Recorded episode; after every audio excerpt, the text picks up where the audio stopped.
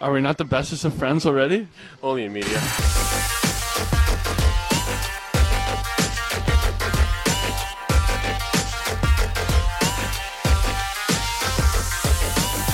Hello, everyone, and welcome to the podcast that has a list of everyone who wrote a The Stars Are Amazingly Healthy article and is going to be coming for you. All of you. Every single one of you. It's time to do some stargazing. Hey, Mark, how's it going? Mm, my knees are fine, but my brain is not. Uh, it was a, uh, of course, talking Friday morning, right after the lovely overtime loss to the Colorado Avalanche. It's been it's been a week, Mark. I think since the last time we spoke, Dallas has barely beaten a terrible team, has blown the absolute doors off a terrible team, has barely lost to a terrible team, and lost in overtime to a great team. So we've learned a ton, and I think we've grown as people. But uh, you know, we're going to talk about about all of it. We're going to talk about the the obvious Miro Heiskanen knee situation that's developing after the third period last night we're going to talk about Scott Wedgewood, um, backup goaltender extraordinaire, um, tying in Jake Oettinger, as well as some news on that front. And then I have some opinions about, of course, the consequential play in overtime and Dallas's decision to run at several points with three forwards as a unit out there. So there's some stuff, and and I'm sure Mark, you've got some some zingers and some takes warming up on the old uh, old take grill to to get through in today's podcast. So it's going to be a lot. It's going to be some good stuff. Really excited. Where where do you want to start? I'd say, I mean, everything that's foremost in everyone's mind is is Miro Heiskanen and what this potentially means for the Dallas Stars. I, I think that's a good place to start and to to set the stage a little bit. Right, Friday morning, as of right now, we know that he went down in a heap with Scott Wedgewood. It appears to be. Uh, I think the t- I don't. I don't know that anybody has has directly said the word knee, but like it seems like it's a knee related issue. Uh, as far as DeBoer is concerned, we've got his quotes from after the game where it's basically they're they're evaluating. We don't right now as of as of you know the time we're recording Friday morning, we don't know exactly what happened. We don't have a timeline. We don't we don't have anything to speculate on. We just know that he did not you know he left last night's game and did not return after that collision with Wedgewood. And I think you know the way that I want to address this is really for the stars i think that there is a short term you know situation and a long term situation right? We're obviously going to hope for the best. You know he's he's young he's spry guys go down sometimes it looks awful they pop right back up. Other times bad things happen. So i think what i want to do for the sake of our discussions we're going to talk first about what the stars might do in the immediate term. And then second is we will we're we're going to go to the, the the negative place and we're going to talk about what the stars might do if it turns out he's going to miss a significant chunk of time here down the stretch. So, you know, Mark, let's let's start with that with that near term. You know, Dallas has there there is the the NHL schedule is unrelenting and they've got games coming up. They've got they've got a game tomorrow night against Nashville. Uh, then they've got uh, you know Minnesota on Monday and again on Wednesday, Nashville on Friday. So they're they're coming fast and they're coming furious. What do the Stars do right now regarding their defense? Yeah, I mean, I'm going to assume, for for the sake of argument here, that uh, Miro is probably lost to the team for for a, a, a handful of games. So it's it's the, really hard to see him playing before Wednesday, right? Based yeah. on how it looked, like even if even if everything is fine just going through the process of finding out that everything is fine it's really hard to see him on the ice monday against minnesota in in minnesota yeah and and so really we're talking about what is the team going to do on saturday if miro's not available and what what you have you have Texas is actually at home, so this is a, this is not a bad thing. We we have the freeway that should be open. It should be weekend traffic. So which, Texas, which, means it could take anywhere between 20 minutes and 20 hours to get from correct. Austin to Dallas. there are helicopters and various things like that as well if, if, if push comes to shove. But worst case scenario is the Stars still have six defenders. Uh, they have some players who can fit various portions of the role that Miro Heiskanen plays uh, with, with Dallas. So, particularly, you're probably talking about a call up for either Derrick Pouliot or uh, Alec Petrovic. both of them are are what you would consider to be you know AHL NHL guys. They both have over 250 NHL games under their belt. They do some things well, but they they're in Texas for a reason, and so they'll be slightly uh, in the Joel Hanley category.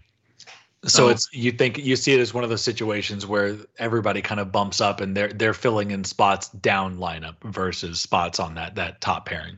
Right, exactly. And I, you know, to tell you the truth, I think this is probably a situation why uh, Gavin Bayreuther was brought in, but yep. Bayreuther went down after game one, and so it's it's kind of next man up. And yeah, I, so, mean, I think that's a great point. This is this is exactly why you signed Gavin Bayreuther in the offseason. This this moment in time is is what he is for. So that it's it's funny how you know an injury in an AHL game fast forward several months and all of a sudden that is a Dallas problem. Right, and you can also take a look at at Lian Bichsel's decision to go back to mm-hmm. Sweden mm-hmm. and, and, say maybe this is the spot where Bixel could have had his NHL debut. And, and do you so, really, you know, do you really think Jim Nill would have gone gone to that option? Um, I I think that he would have considered it. Um, you're you're talking about somebody who's going to get uh, potentially limited minutes, who can still yeah. move the puck and and make an impact on the game. And so, you know, based on the trajectory that I saw with Bichsel in Texas, yeah, it would be a consideration. Yep. But it, it's certainly something that uh, Bichsel's decision to go to Sweden has had some, in retrospect, was not a great decision. In, in that Rögle kind of lost their whole identity right after he, he moved over there. His numbers haven't been really great in seven games since he's been there, and now he's kind of limited himself to being there for the rest of the year. So, yeah. in retrospect, yeah, maybe he he likes the decision, but th- there are some things that could have worked out better for him if he would have gone the other way. Yeah, and, and I guess so. Just talking about roster move, you mentioned you know a couple of options down in Cedar Park. Do you? We're we're kind of assuming that this is a lifeline to Nils Lundkvist, right? He's he's got to tag back into the lineup at this oh, stage, oh, yeah. right? Yeah, and I think we saw what we're going to see, which is you know Esa Lindell's time is going to jump dramatically. I wouldn't be yep. surprised if he completely eats up all of Heiskanen's minutes. So you're Oof. talking about a Lindell at uh, at 25 minutes a game. You're talking about Lindell paired with Suter, and Lindell's going to play as offside. So I, I know it's that. Any chance they just they just slot Harley in next to Suter? I doubt it. I, I, I seriously doubt it. I mean, this is the way the third period was, and there was some mixing there because we only had five defenders. But Lindell Lindell has shown that he can play off on the offside.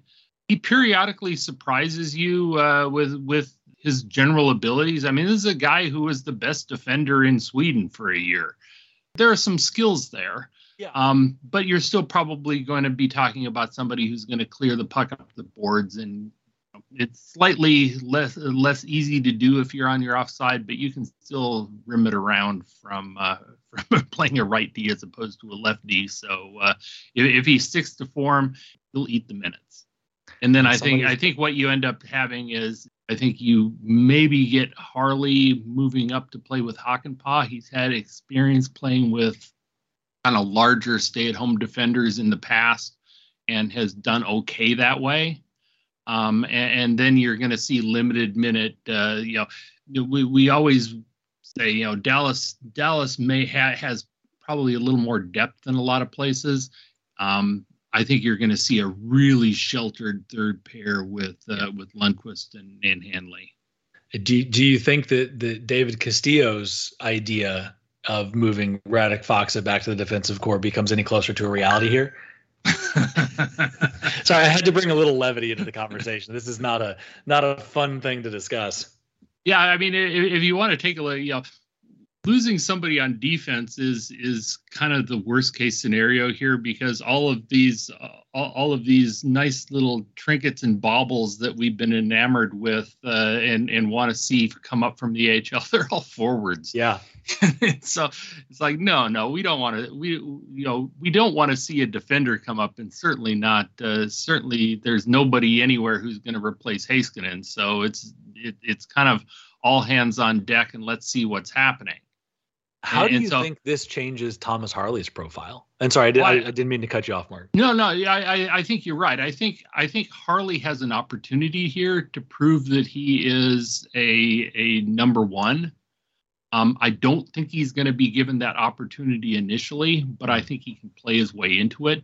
And, and that's kind of the same same situation that Lundkvist is is going to be in. He's going to be given ice time, but he's going to have to earn the respect and the trust of the coaching staff um, in, order to get more than just that, you know, rarely used third pair minutes that that he that I think he's probably going to get. Yeah, and I can I can really see as well, like maybe even the mentality of you're not so much looking at this. Miro is he he's singular, but he's singular because he's multiple, right? He is he is offensive and defensive. And I think in this situation, you don't necessarily look at replacing him one for one. There's not it's not just you know one guy on the team that does everything Miro was doing. I could see a situation where you know you've already hit on it. Lindell's going to see a bump in his ice time. He's going to play a lot of those tough minutes. And then I could potentially see like in terms of the power play, you almost split Miro in two, right? And his his kind of offensive responsibilities as best you can, you distribute to Thomas Harley, while his defensive responsibilities as best you can, you distribute to Esa Lindell, right? And, and it's not um, you know, hockey isn't football, right? And it's not as simple as, well, you do this half and you do that half and we'll make up the difference. But I think, you know, because you can't just, you know, we're not we're not suddenly going to see Esa Lindell on the number one power play, right? I think to your point, right, Harley probably slots in there. Um, maybe Ryan Suter, hopefully not. And then you know that then the second unit maybe maybe that is Suter, maybe it's you know Nils Lundkvist in some you know limited minutes. I don't think they'd go with a five forward look, but after last night, hey, brave new world, who knows? Uh, but I think in the short term, yeah, that's that's you know DeBoer and his coaching staff they have to find a way to take the minutes Miro was playing and you know what what was he averaging something like 25 minutes a night Yeah, um, yeah, exactly. And, so that's that's what so- you got to fill Yep, Lindell's gonna Lindell's gonna move from from just under 20 to 25. My interest here, and this goes down a bit. This is actually a, an awkward situation for Joel Hanley because he's been playing this, you know, ideal seventh defender role, and he's been doing it for a couple years. And he's been doing it at a point when the Stars have been extremely healthy on the back end. yep And so you're going to see somebody like Pouliot come in, and if Pouliot can come in and show show a glimmer of offense while not sucking it up on defense, this is potentially a challenge to Hanley's role, which is kind of the great equalizer who's going to take offense and defense out of the game. If anybody who comes up from Cedar Park shows that they can bring something while not losing something, Han- Hanley could find himself back in Cedar Park as a result of this. Yeah, and, and conversely, right? Maybe maybe there's more to his game, and he's he's you know been kind of forced into this role, and he has a chance to escape it. It reminds me of my dad was a big college football guy, and, and one of the jokes he would always make is the most popular player on a team is the backup quarterback. Right, and every everybody loves him up until the moment he has to play, and then you remember he's the backup quarterback. And and I kind of feel like Joel Hanley may be in that same situation. You're right. He's he is a luxury as a you know number seven kind of flex defender. He can step in. He can make sure nothing happens in you know 12 to 14 minutes of ice time, and and that's really it. Well, all of a sudden you need more than that, and is well, yeah, and we and and we we saw last night with his minutes that you know even even with Heiskanen going down, he played 11 minutes last night. And, and as much as the broadcast said that they were gonna he was gonna pull into the normal rotation, he didn't. No, he didn't.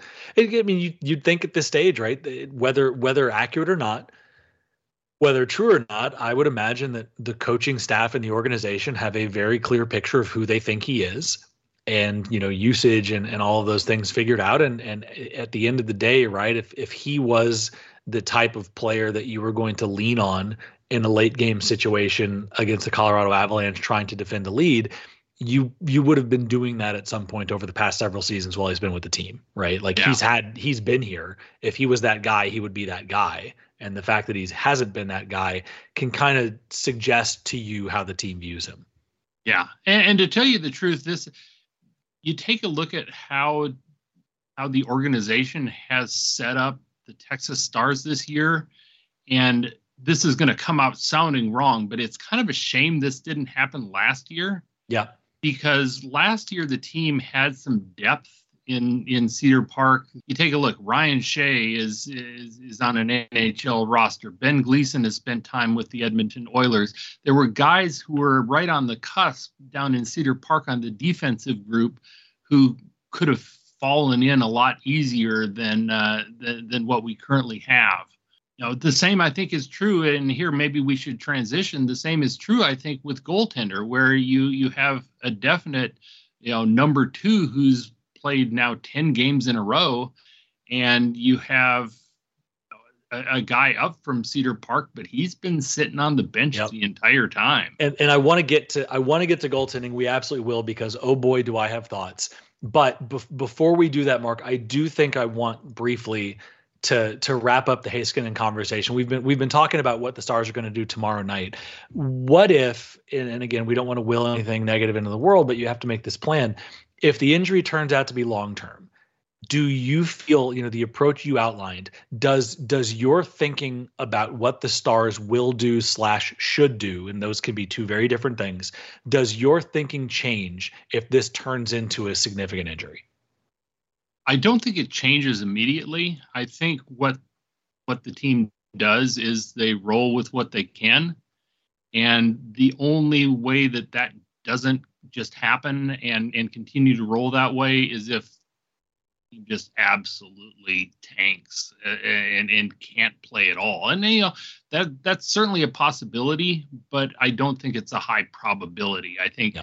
I think the Stars maybe here are need to need to start viewing themselves for the next week or two as a team that's uh, you know on the cusp of sticking with uh, Winnipeg and Colorado on the top end and and looking down at Nashville and Arizona and the various teams that they've gotten some distance from, but not a yeah, whole I was gonna say six, Six points up on Nashville with two games in hand, nine points up on Arizona, equal games in hand. So yeah, there's there is enough distance that you're not like concerned but this this is this isn't the part of the horror movie where you're like running through the hallway this is the part of the horror movie where all the kids are making popcorn and somebody's like hey i left something in the car and that that's kind of where the stars are right now like everything's fine but if but, if but when, decides but, but when, he yeah. to go outside yeah when when you notice after 15 minutes that they haven't come back yet that's that yeah. that's kind of the point where where you start tearing things apart really that's that's where a lot of teams make bad decisions is yeah. by taking a short-term problem and and in fixing it turning it into a long-term problem. And i don't think that's jim nill's modus operandi. No. But you know if if we do get to the point where all of a sudden this is a dallas stars team that's you know in in that kind of playoff bubble role as opposed to a in but maybe not the number one seed in the conference or the division then you know then you might have to make a more drastic decision. But I, I think that plays out over the matter of of a month. If and here this is assuming that uh, injury is is in fact something that's going to on LT, LTIR or something like that. There's yeah. there's various cap implications to all this. yeah, well. I mean the cap, so, that's that's yeah. the other bit, especially with um now that that Matt Murray is no longer an emergency recall. Dallas is back down to uh, twenty one thousand dollars in uh, projected cap space. Uh, so that that can't can't get much in today's NHL with 21k. I'm just gonna pull out there. I will say the the one thing I would say to challenge you, Mark, is if this were a situation where there wasn't a pre-existing problem and he got hurt, I think that would very much be an argument for patience. However, this is a situation where the stars are bad the stars are limited defensively both in terms of what's on the ice and what's in the system right? So there was a pre-existing problem even with miro.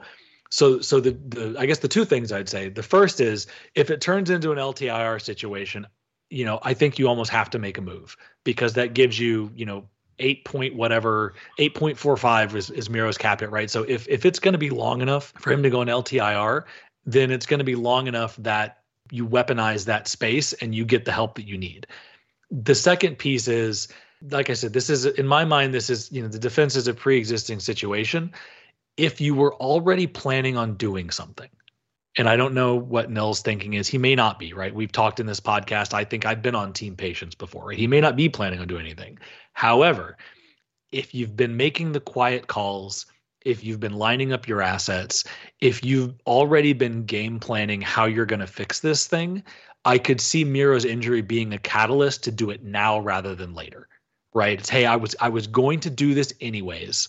You know, I was just, you know, I was going to do this in March. I might as well do it in February, right? I was going to yeah. do this in, in, you know, so if if you already had, if you're already game planning options, and yeah, if the team doesn't miss a beat, right, and, and it's a pretty, you know, knock on wood, right? It's pretty pretty favorable schedule. You know, the um, We've we've seen the Predators. They're not going to tax. They're five four and one, which isn't bad. Minnesota's five five and zero. Oh. They've Minnesota's lost four in a row. So like, if ever there was a time to to lose a guy, you've you've got you know the Kings on January sixteenth, and in between it's teams that you should beat. Arguably, even without Miro Heiskanen, right? So you've got you do have a little bit of time to think. But the one thing I'll say is if you'd already dis- if, if Jim Nill had already decided this this defensive core isn't the group that I need and I need to make a fix, I could see this this injury being a catalyst. Say, well, I'm I'm going to go ahead and do it now because I need to figure this thing out, and I don't want to wait until Miro comes back, see what Miro is when he gets back, and then make my decision. Right? Just maybe one is I'm going to do one thing at a time. I'm going to make that call. Then we're going to get Miro back, and then we're going to you know advance. Yeah, I mean it's certainly possible. It it it means that you're negotiating those deals uh, out of out of necessity as opposed to a yeah. position of strength. I just think you're doing that anyways, right? Everybody knows what the Stars' defensive core is. There, there's no situation this season when they're negotiating for defensive help from a position of strength. It may be worse. Well, I mean, trade trade deadline, trade deadline. You know, you get late enough in the trade deadline, You know, Nill has shown that he has the ability to. You aren't talking about a number one defender. You're probably talking about a second pair defender at best. And and if you if you get somebody, you're going to have more teams at the trade deadline that are definitive sellers. Yeah. And at this point, who's a definitive seller. You probably have half the list that you will at the trade deadline right now because some teams are still in this you know wait and see mode. And if they get on a heater, then maybe they aren't a seller uh, come. February March. I could see that you maybe you wait if if the option you want if just because it's a name that's floated right maybe you wait you, you want to see if things get worse in Calgary right what does that do to Chris Tanev Right, right, exactly. But what happens, you know, teams are also going to take a look at at Edmonton and say, yeah, Edmonton's now on a heater, and so you know, a month ago we would have said they were definitely going to be sellers, and now they're back in the playoff race. So, yeah. You know, this yeah. is still kind of early. There, there's still the stories popping around about who's going to be the next St. Louis. You know, last to first, win the Stanley Cup. So, you know, you're you're going to have to be pretty much thinking that you're dead uh, in, in, order to do it. And yeah, you kind of have to be dead with some expiring assets. You know, people are going to be UFAs where you're just starting your rebuild. And a lot of the teams that have taken themselves out of the playoff hunt at this point are teams that are already in the rebuild, and so there just aren't that many assets that are that are available. I Certainly not ones that are going to move the needle. Anyway, let's uh let, let's kind of move on to uh to our missing all-star goaltender and his uh, admirable backup. Yeah, we're going to turn that into a teaser. We'll we'll take a very brief break and and let KT build an ad break, and then, like I said, we'll come back and talk about Dallas's goaltending situation.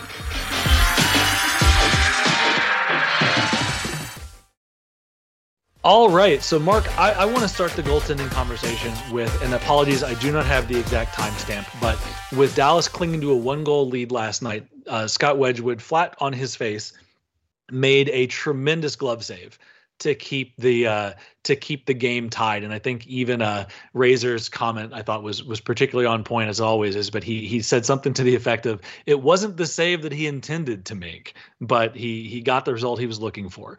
And for me, what th- that's kind of an encapsulation of what the last you know 10-ish games have been and who Scott Wedgewood is as a goaltender because that was a it was a battling save by a goaltender that had every reason to get scored on. Right, he was he was you know prone and and out, and you know he had to had to do something really impressive to keep the puck out of the net. However, the reason that he had to make that fantastic save was because on an earlier chance, the the chance that brought him to the ice in the first place, as he's trying to deal with that save, he blockered his rebound basically dead center between the faceoff dots and, and kind of created his own mess. And and I think to me, we we've used words like battler, we've used words like effort, we've talked about kind of how Scott Wedgewood looks in the crease. I think that what we're seeing and, file this under you know a tough conversation about Scott Wedgewood. Frankly, I think what we're seeing is why he's a number two instead of a number one, and some of the traits you know not not consistency necessarily but like he he his struggles at times with rebounds the game that they needed you know overtime to beat chicago that game is close because at least two of the two of the blackhawk goals were pucks that kind of hit wedgewood and bounced you know hither and yon right? He seems to be a guy that that has that mentality of i'm going to stop the puck and then i'm going to figure out everything after that. So I, I think we're starting to see some of some of the downsides right? Like we're, we're starting to see some of why he is where he is versus legitimately pushing and um it's it's hurt the stars a little bit over this last stretch. Yeah, I, I, think you know you're bound to see some regression to the mean here, and I think we're seeing a bit of that. You know, he came he he came in after the injury and was the best version of himself that he could be. And and just hasn't been able to maintain it. And so now you're seeing that the save percentage is uh, is a little south of 90% and the goals against average is slightly over 3 and these are the kind of numbers that you're going to see from a from a definite number 2 and the Stars, unfortunately, don't have the defensive unit, certainly not now. Yeah, yeah. That uh, that that is going to be able to make up for that. Um, and so, other than you know, there, there's this great psychological uh, thing where people step up when things first happen, but then you have to get into your normal routine, and and you just can't maintain that. If you could maintain that, you'd be better than you are so that's I think where we're getting with with Wedgewood, and you can kind of see there. You know, one of the issues that we're going to see that comes up all over the place here, we've already talked about it with Lundkvist, uh, is trust. And there are players that are in this system that are not trusted at the NHL level. And Matt Murray is definitely not trusted. Yeah. So Wedgewood has ten games in a row. I think that this, this is a record. Uh, do you do you remember what the what the number was before, or if this is the number of starts in a row record for him? Ooh, I, I don't remember. Yeah, I, I think this came up on a broadcast a, a time or two ago. I think his previous one was maybe seven or eight. So he's he's in uncharted territory here with number of starts in a row. And to give it a little bit of context, right? So, and this is just one statistic, but I think it frames the conversation we're talking about. If you check Money Puck, they have a goals saved above expected, right? Where they just look at league, they they look at league average and a bunch of things. Well, what's the league average, right? What would what would that be, and what are you giving up? And and right now, Wedgewood is nestled between Jonas Johansson for the Bolts and Stuart Skinner for the Edmonton Oilers with a negative 7.3 goals saved above what's expected, right? So an average goaltender the the mythical average goaltender, right, the Mendoza line guy, would be saving 7.3 more goals than what we're getting out of of Scott Wedgewood right now. So he's you know the other other guys in his general vicinity: James Reimer, Antti Raanta, Anton Forsberg, you know Arvid Soderblom, Philipp Grubauer, uh, surprisingly Juuse Saros. This isn't to to take a flamethrower to the guy. I think what we're seeing is the last you know four games this week are instructive is is Scott Wedgewood good enough to win with? Yeah, he, I think he is. He begin again because he battles. He will make that second save. Is he occasionally going to keep a team like Chicago in the game? Yes. Is he occasionally going to cost you a result against Montreal? Not not by himself, right? The offense didn't do him any favors until the last minute of that game, right? But you're going to see, you know, is is he going to be the guy that can keep the wall up as Colorado kind of hell bent for leather tries to tie and win a game, right? So this this is what the Stars have, and and I think on the one hand, there are limits and it is disappointing to see a two goal lead against the Avalanche get frittered away. And, and there's certainly other things going on. On the other hand, right, they've they've consistently been picking up points. They're the third best team in the conference, right? They're they're hanging with Colorado until overtime. So it's it's not like he is submarining their chances or anything. But I think we are very, very eagerly awaiting positive news on Jake Oettinger. Yeah, and, and I think the team is too. And and at this point, with with Oettinger back on the ice, you you have to kind of think that maybe we aren't going to see Matt Murray at all. Um, you would which, think that Montreal, if, if they were going to play him, wouldn't it have been Montreal? Or or Chicago. They really had three games in a row where where he could have seen the ice. So yeah, I don't know. You know, his his one his one NHL win is actually against Chicago. So that that I thought was just the ideal time to put him in, but but no. And so at this point, you know, you have games every other every other day up until next weekend. I think we have what a Friday, Saturday back to back. Yeah, I mean, if, if, do you send if, do you send Murray down and play Poirier? Right. Well, that's that that's kind of something I, I, I threw that out on on Twitter the other day. Uh, you know, you, you almost need to get him a conditioning assignment because Poirier's been playing every game down uh down in Cedar Park, and you know, unfortunately here, you know, the back to back for Dallas is going to match up with a back to back for Texas because Texas is at home, but they're in this weird little uh, weird little AHL type deal where they don't play at all during the week, but then they go back to back on the weekend. Yeah. So I, you know, Poirier had, Poirier has absolutely no NHL experience, so that would that would show. Uh, you know, I don't I don't know what that would mean as far as trust of anybody. You know, yeah, I mean, certainly, yeah, you, think... you, certainly can't trust somebody who who you've brought up and sat on their butt in the in the reserve spot on the bench for two and a half, three weeks. Yeah. No, I mean it'd be it'd be a tough spot. You know, you you would think that like one of the Chicago games or Montreal would have been a great time to get him in. At at the same time, if you're the Stars, and if you think Oettinger's coming back, and by the way, the health update there is apparently he's now graduated to day to day from week to week. So nothing is imminent or announced, but he seems to be progressing fine. But I, I could also see the mentality of the Stars as well.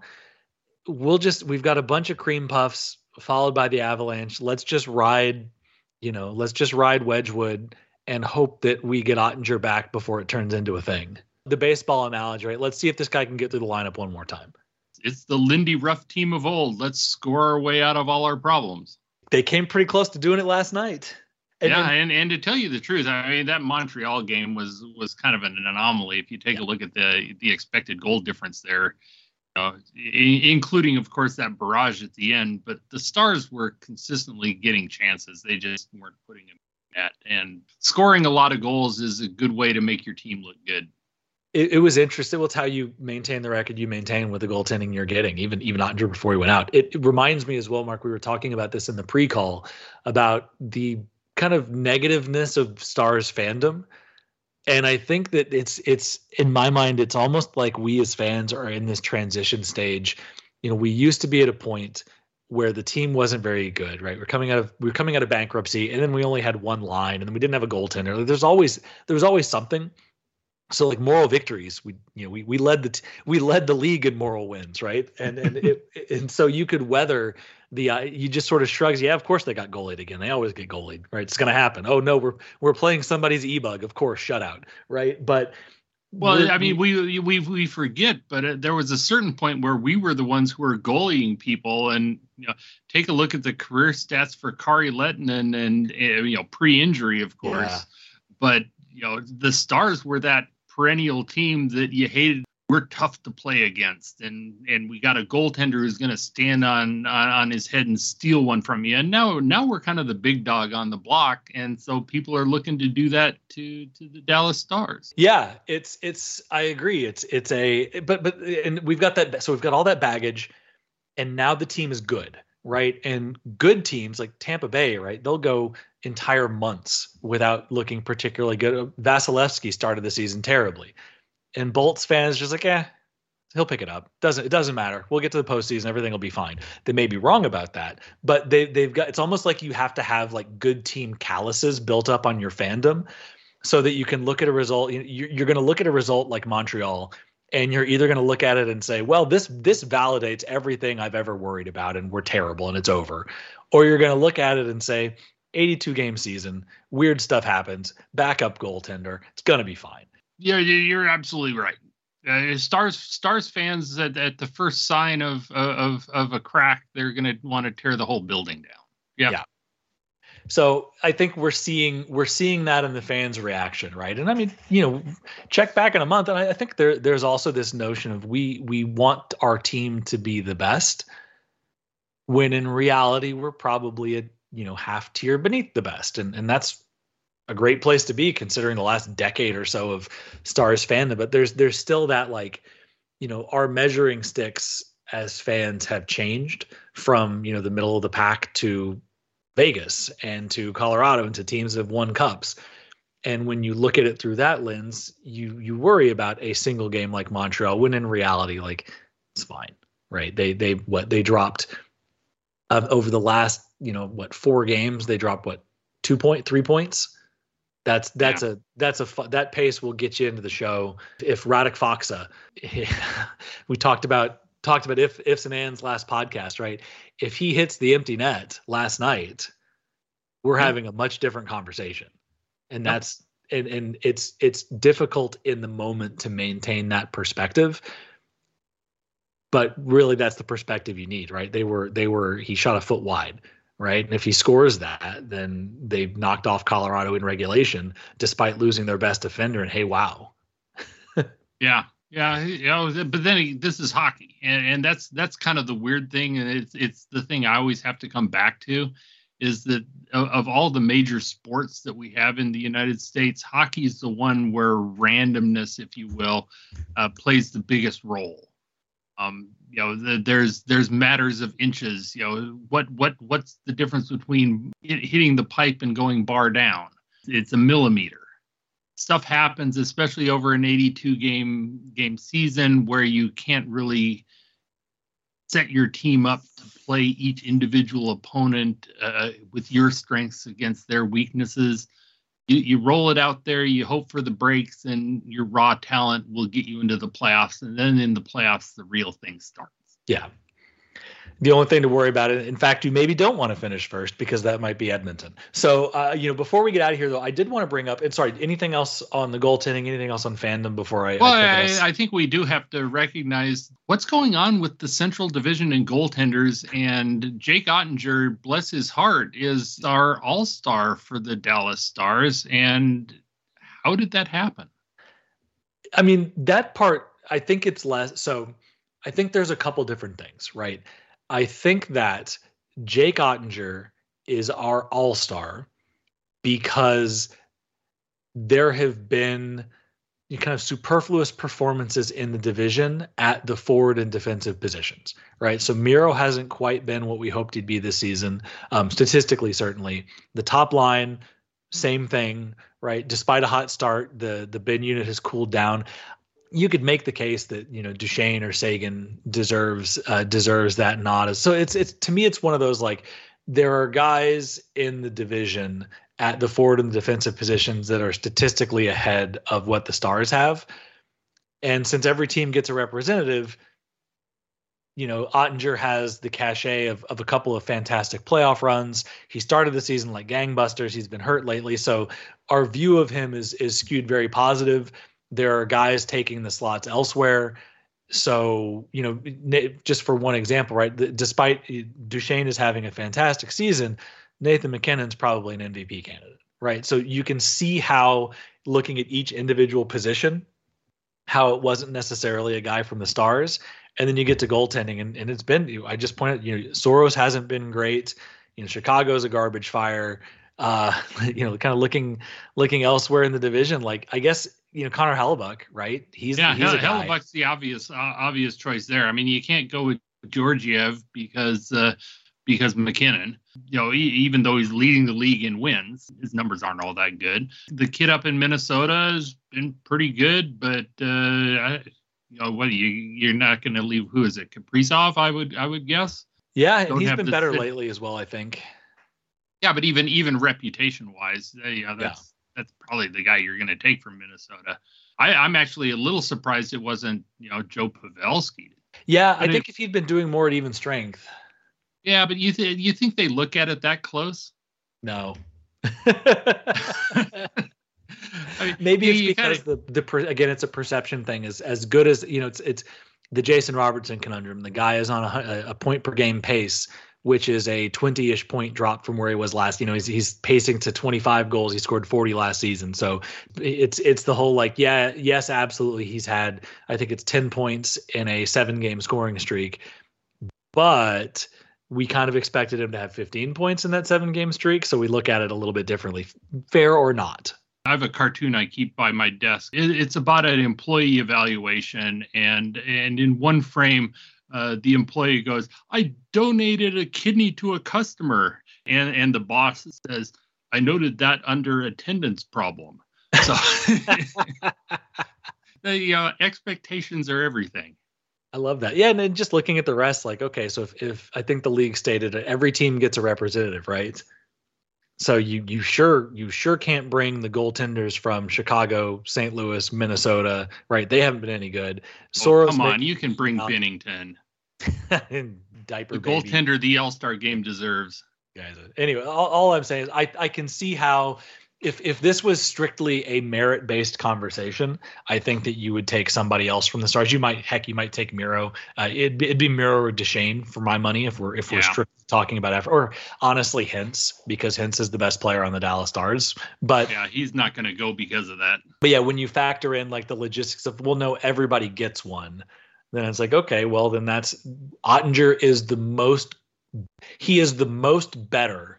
I think well he is the most better star compared to his division. Don't you think you could have just taken Ryan Suter and be done with it? Can you imagine? T- just just like what what do you think? You're in the, you're in the Discord. You're on the you know you're you're you're in the socials. What does Stars fandom do with the Ryan Suter NHL All Star Year of Our Lord 2024 announcement? They they just roll with it and start come up with the narrative about how Suter's been carrying Heiskanen all year. You know, he might have he might have to down the stretch. Buckle up, baby. 25 minute a night Ryan Suter incoming. All right, I, I want Oh. to talk about one kind of interesting thing, one more interesting thing before we go. And I want to preface this by saying that it definitely got them killed in overtime because to me, and, and this is, I, I come not to bury Tyler Seguin, but to praise him. The play that he didn't make along the wall leading to Colorado's two on 0 winner last night in overtime. uh, We were talking about this in, in the hockey slack last night. To me, this is wh- whenever people talk about whenever whenever blowhards like Castillo talk about just converting a forward to defense, right? This is why David is wrong because there is there is a the way that you play defense is different forward versus defense. And the primary reason it's different is when you're a forward, you know that there's somebody behind you. So the decisions that you make, the things that you do, it is an acceptable outcome to lunge for that puck risking getting behind you because you are well into the offensive zone and you're trained you know your your life experience tells you you've got somebody over your shoulder that's that's going to turn that into a turnover. You know what i mean? Like it's probably you know more often than not tyler seguin makes that pinch gets beat and his covering defender just keeps the puck deep in the zone right? Or starts his way back. Now situationally three on three it turns a, a bunch of things went wrong in that instance but I don't think he made a I, I don't think that it was a mistake so much as a player in read. an uncomfortable situation. yeah, he he he makes the standard read as opposed to the three on three read, and that that's why that's why you really need to practice three on three Yep. because your reads are different. Yeah, their reads are different, and as well the reads of the other players on the ice. Right, a defenseman on the ice might very well have had a different because I think at the time it was uh, was it it was Seguin, Henson, Duchene, or oh, sorry Robertson. Um, so it was Yeah. three forward sets, and you know the other bit is a defenseman very possibly looks at that play developing and thinks, "Oh, my forward's about to do something silly." Right? I'm he is trained to attack that puck. I am trained to provide cover. I'm going to go ahead and slide back into the neutral zone and at least make this a two on one. Yeah. Instead, Yeah. forwards are you know forwards are attack, attack, attack. The three forward thing, yeah, you could probably work it if you if you practice it enough, and maybe the Stars have been practicing it. I don't know.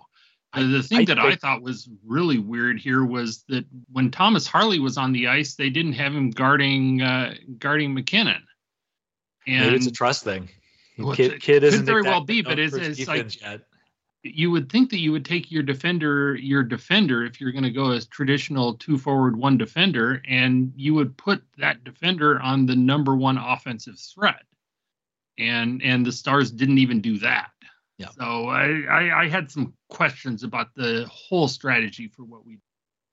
I mean, I will say the part of it that I liked is I I think that going with a three forward set, especially if Miro is out for this roster, makes a ton of sense because who else are you going to put out there? We we saw we saw glimpses of Esa Lindell on the ice in overtime, and and you know this isn't again. I'm not I'm not here to to take a torch to that guy either, but that's not it's not Lindell his, has scored overtime winners. You know? He he sure has, right? Uh, lots lots of guys have. That doesn't mean that doesn't mean I want them doing it today right now. Um, so all all I'm saying is I think with with Dallas's personnel, for all of the complaining we've done sometimes about NHL coaching orthodoxy and their you know refusal to innovate or experiment, I thought I mean if if um if Matt Duchene gets a gets a very you know puts the puck into an empty net much much like the Radek Faksa empty net goal or empty net or, or or doesn't catch a major slash across the wrist as he's as he's going in. Yep. Yeah, so there's a situation where we're talking about last night and saying, "Hey, DeBoer reacted beautifully to a sudden change in his available talent." But yeah, if if, if we're looking at a team sans Miro Heiskanen for an extended stretch, I think in overtime, you one you, you hope you don't play a ton of it, but I, I think you have to look at more Harley and three forward sets as the right you know the right configuration um, because otherwise you know it's pretty clear the team potentially rightfully so not necessarily a mistake but you know the team probably doesn't have enough trust in Nils Lundkvist to throw him out there in overtime. And then you've got what you know Suter Lindell Hakanpää Hanley. And I challenge you Mark what would you what would you think you know if you're if you're running the stars bench right who would you send who would you rather send over with tyler Seguin and jason robertson right? Would you rather send over hintz or duchene or would you rather send over hakanpää or hanley?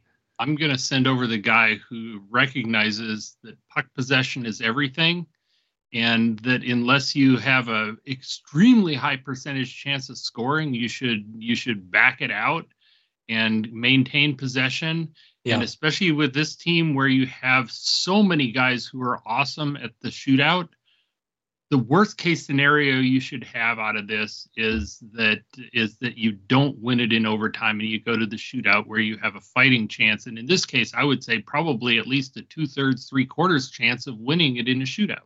So the, my my take on it is that I have no problem with throwing Esa Lindell over over the boards in overtime as long as what you tell Esa is that what he needs to do is just control the puck and make sure that the other team never gets it.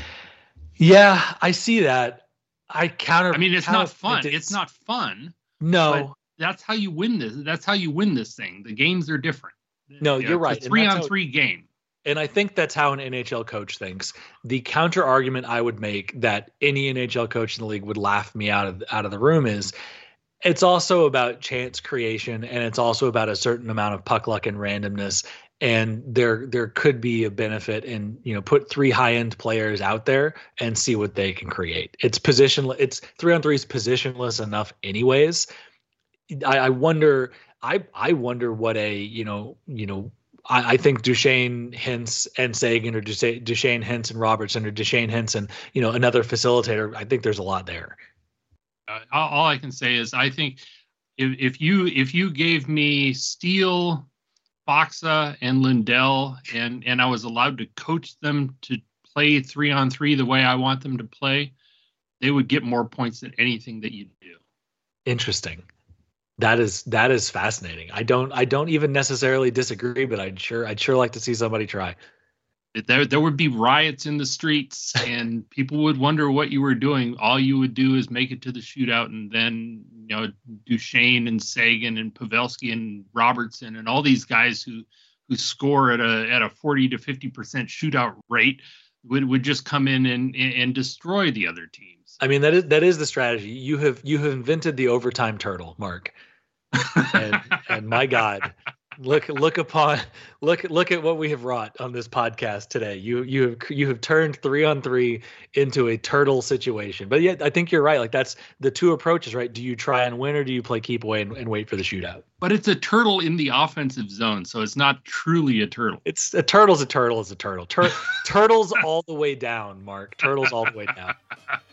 All right. Well that that sounds like my hot take for the month so you know I, I have no yeah. more we're we're we're taked out. I, I can't I can't I can't even.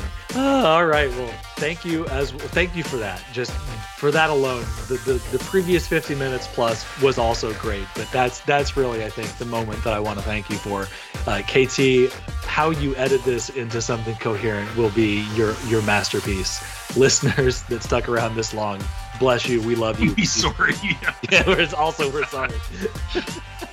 it's, it's been a heck of a podcast. Like it, download it, you know, listen to it. Don't hold us to it. Don't hold us to it. And uh, we'll see what happens, I guess.